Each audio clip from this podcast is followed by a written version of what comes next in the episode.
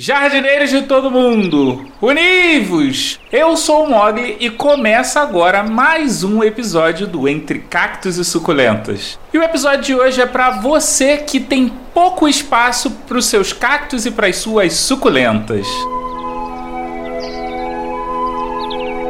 Entre cactos e suculentas.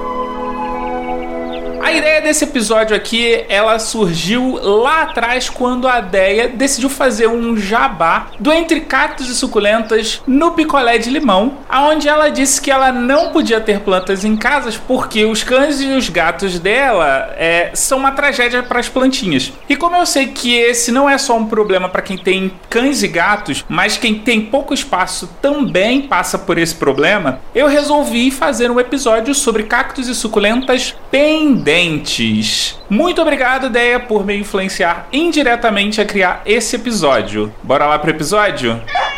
Primeira coisa que a gente precisa saber é o que, que, são cactos e suculentas pendentes. Como o próprio nome diz, são cactos e suculentas que pendem, ou seja, ficam suspensos, né? Com base nisso, eu decidi trazer cinco plantinhas entre cactos e suculentas para você ter na sua casa. E o primeiro deles não poderia ser nada mais, nada menos do que uma homenagem à própria Deia, né? Que é o cacto rabo de gato. O cacto rabo de gato tem o um nome científico de Clextocactus winteri, subespécie colandemono. Mas se você procurar por cacto rabo de gato ou apenas por rabo de gato, você acha ele. Você pode ir numa floricultura, você pode ir numa loja especializada de cactos e suculentas que eles vão saber qual é o cacto que você está falando. O cacto rabo de gato, ele é nativo das florestas bolivianas, situado numa região que fica a 1.300 e 1.400 metros de altitude do nível do mar.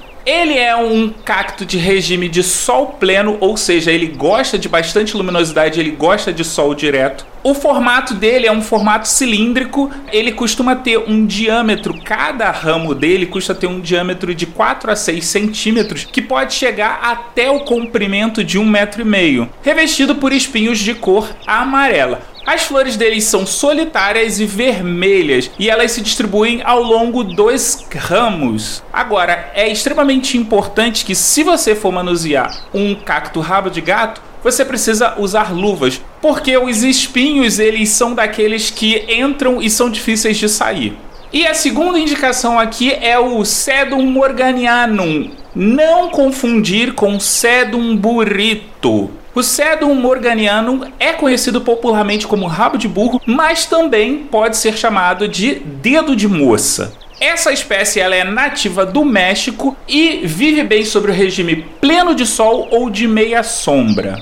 O Sedum morganianum é uma suculenta herbácea. O que isso quer dizer? Isso quer dizer que o caule dele é macio, é maleável. A gente pode mexer sem que ele quebre. Ele pertence à família Crassulácea e tem um ciclo de vida longo. As folhas são carnudas e pontiagudas, revestindo caule que podem chegar até um metro e meio de comprimento. Ela é muito parecida com o sedum burrito. A diferença é o seguinte: sabe a garra do pantera negra? Então, o sedum organianum ele tem as folhas com o formato da garra do pantera negra. Já o sedum burrito ele é mais arredondado, ele é mais gordinho. É importante a gente tomar bastante cuidado ao manusear o rabo de burro, porque ele é, é um tipo de suculenta muito frágil que só mesmo com um vento forte pode fazer com que as folhinhas caiam. Se você quiser fazer com que essas folhinhas elas fiquem um pouco mais resistentes, é só você diminuir a quantidade de água na hora da rega, porque ela vai ficar um pouco mais murchinha e mais resistente na hora que a gente mexer nela. Uma dica campeã para essa suculenta crescer é você fazer podas regulares. Quando você faz isso com um sedum organiano, você está incentivando ele a produzir novos galhos, novos ramos. Nessa terceira opção eu trago o Discactus flageliformes, também conhecido popularmente como rabo de rato ou cacto rabo de rato. Ele é nativo das florestas secas do México, gosta muito de sol pleno, mas apesar de gostar de sol pleno, ele gosta de bastante umidade. Isso acontece porque esse cacto é uma planta epífita. Uma planta epífita é uma planta que exerce a relação de inquilinismo com outras plantas, ou seja, uma relação de apoio. Isso basicamente quer dizer que o cacto rabo de rato, ele gosta de se apoiar em outras espécies de plantas, em árvores, para poder viver tranquilamente. Significa que ele rouba nutrientes? De forma alguma. Ele só gosta de ficar apoiado em outras espécies.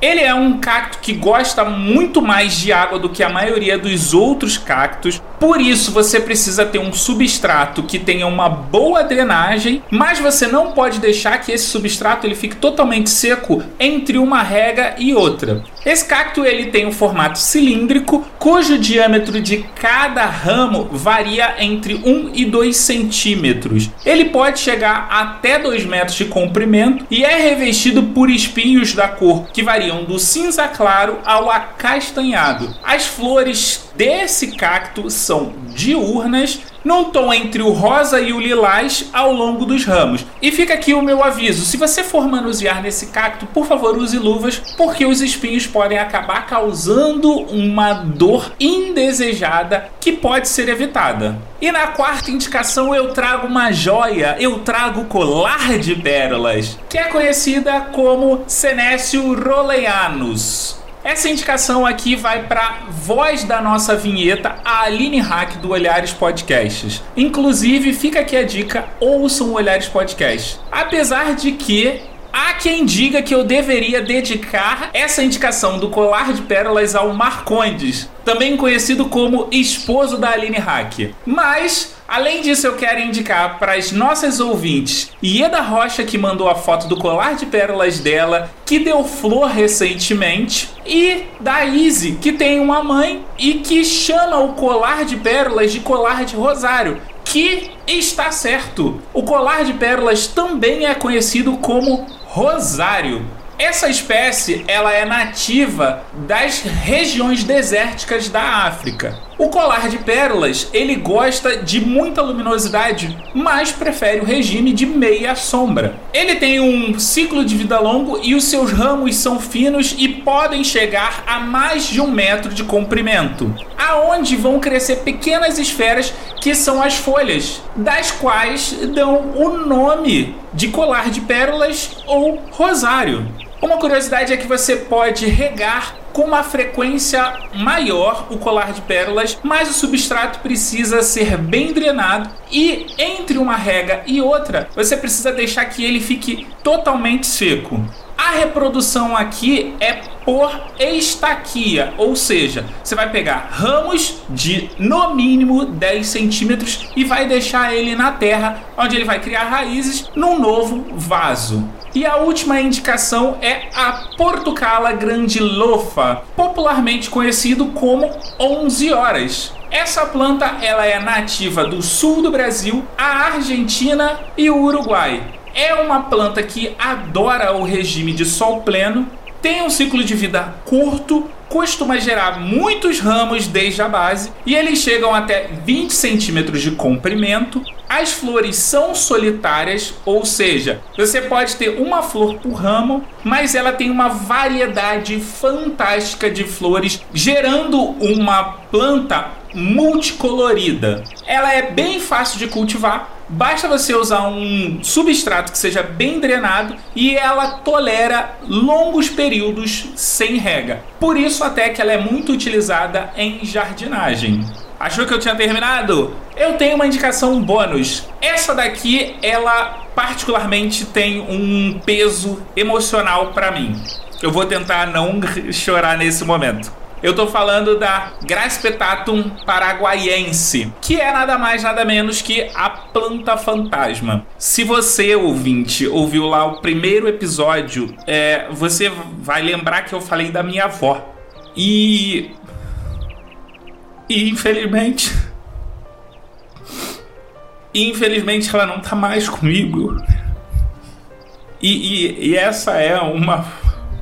É uma planta que sempre me faz lembrar dela porque a gente é, conversava e discutia sobre ela. Então, é, não tem como eu falar sobre ela e, e não lembrar da minha avó. Mas vamos lá, vamos tentar voltar aqui.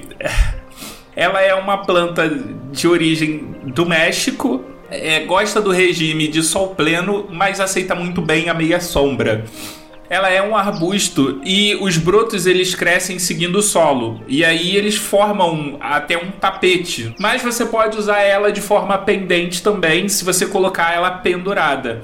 A planta fantasma ela tem uma estrutura de uma roseta que o diâmetro geralmente varia entre 7 e 12 centímetros. E você pode ter de 15 a 25 folhas em 4 ou 8 centímetros de comprimento do caule.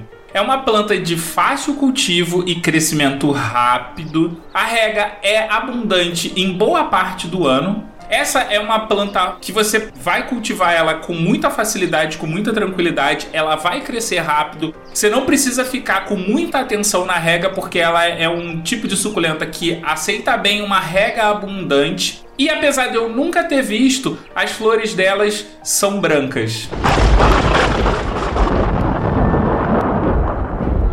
Esse foi mais um Entre Cactos e Suculentas. Espero que você tenha curtido esse programa, com a edição minha mesmo e voz da Aline Hack do Olhares Podcast. Lembrando que o nosso site está no ar com todas as informações referentes a todos os episódios. Acesse lá em entrecactosesuculentas.com.br. Nós também estamos no Instagram no arroba Entre Cactos e Suculentas, tudo junto. Se você tem dúvidas, comentários e sugestões, me manda um e-mail em contato arroba entre cactos e suculentas.com.br. Você também pode deixar as suas dúvidas anonimamente em curioscat.me barra cacto e suculenta. Quer falar mais sobre plantinhas? Me procura lá no Twitter em arroba cacto e suculenta. E você pode ouvir o Entre Cactos e Suculentas em qualquer agregador de podcast da sua preferência, além de Deezer, iTunes, Google Podcast e Spotify. Eu vou nessa, fui!